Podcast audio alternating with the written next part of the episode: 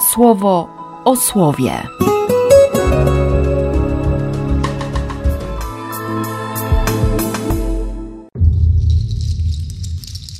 5 marca, piątek. Z Księgi Rodzaju.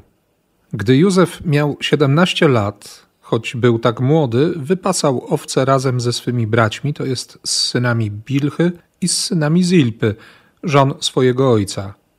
Kiedyś Józef doniósł Izraelowi, ich ojcu, o ich nagannym zachowywaniu się. A Jakub kochał Józefa bardziej niż wszystkich pozostałych swych synów – bo był on dzieckiem jego starości. Dlatego też sprawił mu wzorzysty hiton.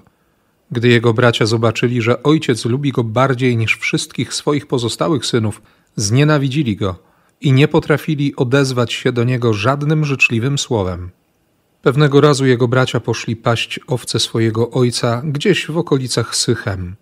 Izrael zwrócił się do Józefa – Czyż twoi bracia nie są gdzieś tam na pastwiskach pod Sychem? Chciałbym cię wysłać do nich. Odpowiedział mu: Jestem gotów. Izrael rzekł mu: Idź i zobacz, czy dobrze się mają twoi bracia i owce. Potem przyniesiesz mi wiadomość. I wyprawił go z doliny Hebronu. Podążył zatem Józef tropem swych braci. Znalazł ich pod Dotain. Nim zbliżył się do nich, oni dużo wcześniej zobaczyli go i z nienawiści postanowili go zabić. Bracia mówili jeden do drugiego: Oto nadchodzi ten śniący. Chodźcie zatem, zabijmy go i wrzućmy do jednej ze studzien. Potem powiemy: Pewnie pożarł go jakiś dziki zwierz. Zobaczymy, jaką moc mają te jego sny. Kiedy usłyszał to Ruben, próbował ocalić go przed spełnieniem ich zamiaru. Powiedział: Nie bijmy go tak, by aż życie mu odebrać. I Ruben mówił im jeszcze: nie przelewajcie krwi, wrzućcie go do tej studni na pustkowiu, ale nie podnoście na niego ręki. Zamierzał bowiem ocalić go z ich rąk, a potem oddać go jego ojcu. Kiedy zatem Józef doszedł do swoich braci, zdarli z niego wzorzysty chiton, który miał na sobie, a jego chwycili i wrzucili do owej studni. Studnia była pusta, nie było w niej wody. Kiedy zasiedli do spożycia posiłku i podnieśli swe oczy, zauważyli, że szlakiem od strony Gileadu idą Izmaelici. Ich wielbłądy niosły juki wypełnione różnymi wonnościami, pachnącymi żywicami i olejkiem z mirry. Szli zmierzając do Egiptu. Wtedy Juda tak odezwał się do swoich braci. Co nam z tego, że zabijemy naszego brata i ukryjemy jego krew? Chodźcie, sprzedajmy go tym Izmaelitom i niech nasze ręce nie nastają na niego Przecież jest on naszym bratem i naszą krwią. Bracia posłuchali go. Kiedy ci Madianici, kupcy, przechodzili już obok nich, wydobyli Józefa, wyciągając go ze studni i sprzedali Józefa Izmaelitom za dwadzieścia sztuk złota. Tamci poprowadzili Józefa do Egiptu. Kiedy Ruben wrócił do owej studni i nie zobaczył w niej Józefa, rozdarł swe szaty. Potem skierował się do swoich braci i rzekł: Tam nie ma tego młodziana dokąd mam za nim pójść? Oni wzięli hiton Józefa, zarżnęli młode koźle i krwią go zbrukali. Potem wysłali ów wzorzysty hiton swemu ojcu. Gdy wysłani przynieśli mu go, powiedzieli: Znaleźliśmy to. Zobacz, czy to jest, czy to może nie jest hiton twojego syna. Kiedy się mu przypatrzył, rzekł: Jest to hiton mojego syna. Pożarł go jakiś dziki zwierz, jakaś bestia rozszarpała Józefa. Jakub rozdarł swe szaty, nałożył wór na swoje biodra i przez wiele dni opłakiwał syna. Zebrali się wszyscy jego synowie i córki i razem przyszli pocieszać go, ale nie dał się ukoić. Mówił: W smutku zejdę już tam do Szeolu do mojego syna. I opłakiwał go jego ojciec. Tymczasem Madianici sprzedali w Egipcie Józefa eunuchowi Potifarowi, dowódcy gwardii faraona. Z Ewangelii według świętego Mateusza. Posłuchajcie innej przypowieści. Był pewien gospodarz, który założył winnicę i otoczył ją murem, i wydrążył w niej tłocznie i zbudował wieżę. Potem wydzierżawił ją rolnikom i wyjechał.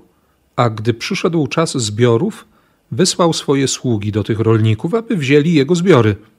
Rolnicy natomiast Zatrzymali jego sługi i jednego pobili, drugiego zabili, a innego obrzucili kamieniami. Wysłał drugi raz inne sługi w większej niż ci pierwsi liczbie. Lecz z nimi tak samo postąpili. W końcu posłał do nich swojego syna, bo mówił sobie: Mojego syna uszanują. Jednak rolnicy, gdy zobaczyli syna, powiedzieli sobie: To jest dziedzic. Chodźcie, zabijmy go i obejmijmy jego majątek. Porwali go więc, wyrzucili poza winnicę i zamordowali. Gdy zatem wróci właściciel tej winnicy, co zrobi z owymi rolnikami?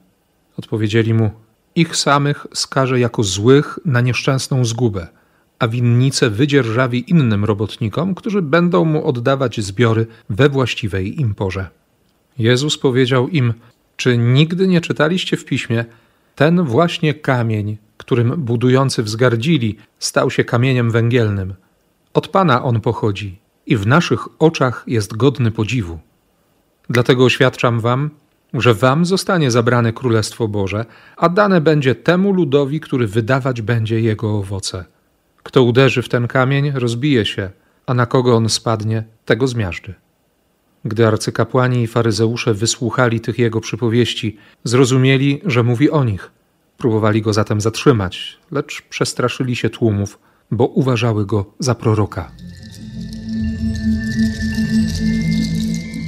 W liturgii słowa dzisiaj w sumie nie usłyszymy powodów nienawiści braci do Józefa, ale Biblia podaje jako jedną z pierwszych informacji o Józefie fakt, że on donosił, czy przynajmniej raz doniósł o zachowaniu braci. A Jakub, jako że był jego Beniaminkiem, to znaczy no, Beniamin się jeszcze nie urodził, ale, ale był jego umiłowanym, był najmłodszym, był pupilem, był faworytem. Ojciec, ojciec kochał go bardziej niż pozostałych synów i nawet dał mu przepiękną, wzorzystą szatę. Tłumaczenie Biblii Tysiąclecia powie, że to była szata z długimi rękawami. Tam się mogło dużo ukryć w tych rękawach. To był pierwszy powód nienawiści. Potem pojawił się kolejny. Między piątym a jedenastym wersetem pojawiają się dwa sny Józefa. Obydwa sny mówią o jego prymacie. Wydawało mi się, że wiązaliśmy snopy na polu, nagle Podniósł się mój snop i stanął prosto, a wasze snopy zwróciły się w stronę mojego snopa i składały przed nim pokłony. No to już ciśnienie podniesione.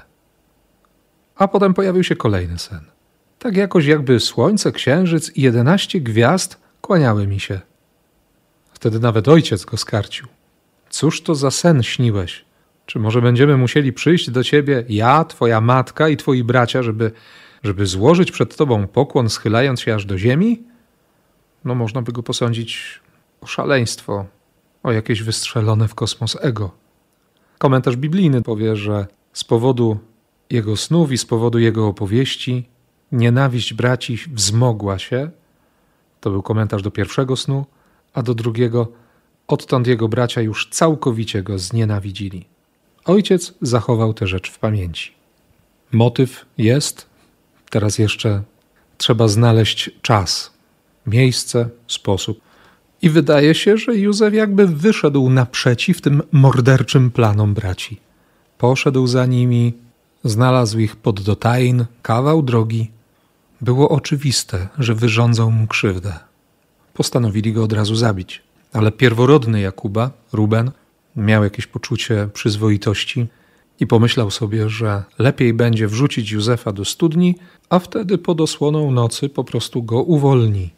Jak postanowił, tak zrobiono.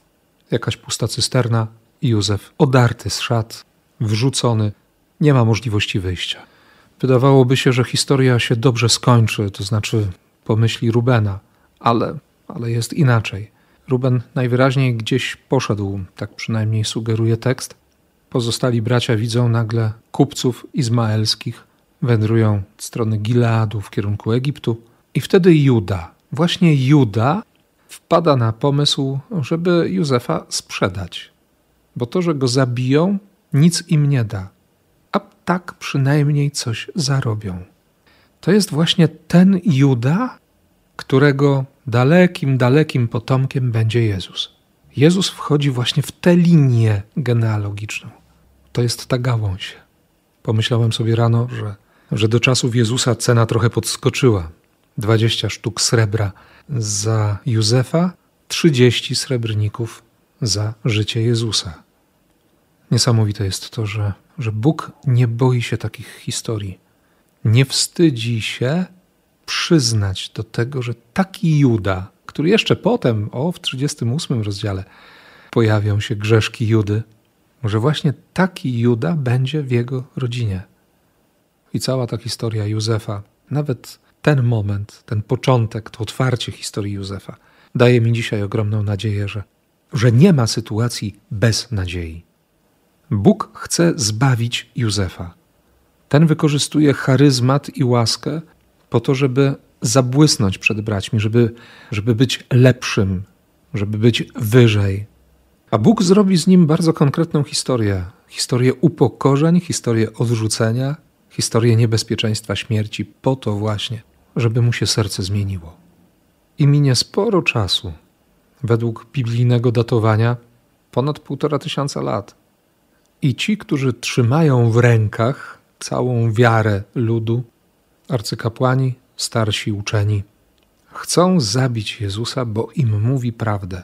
Prawdę bardzo niewygodną.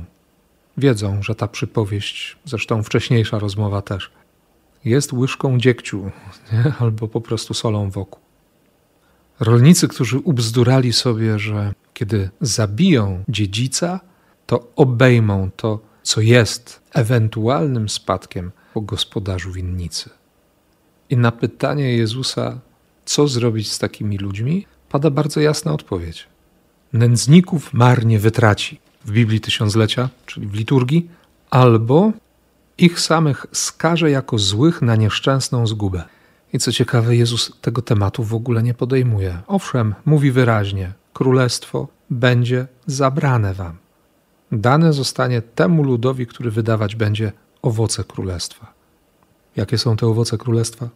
Choćby to, że odbudowuje się zaufanie do Boga, że człowiek nie trzyma się już tak usilnie własnych pomysłów na życie, na rzeczywistość.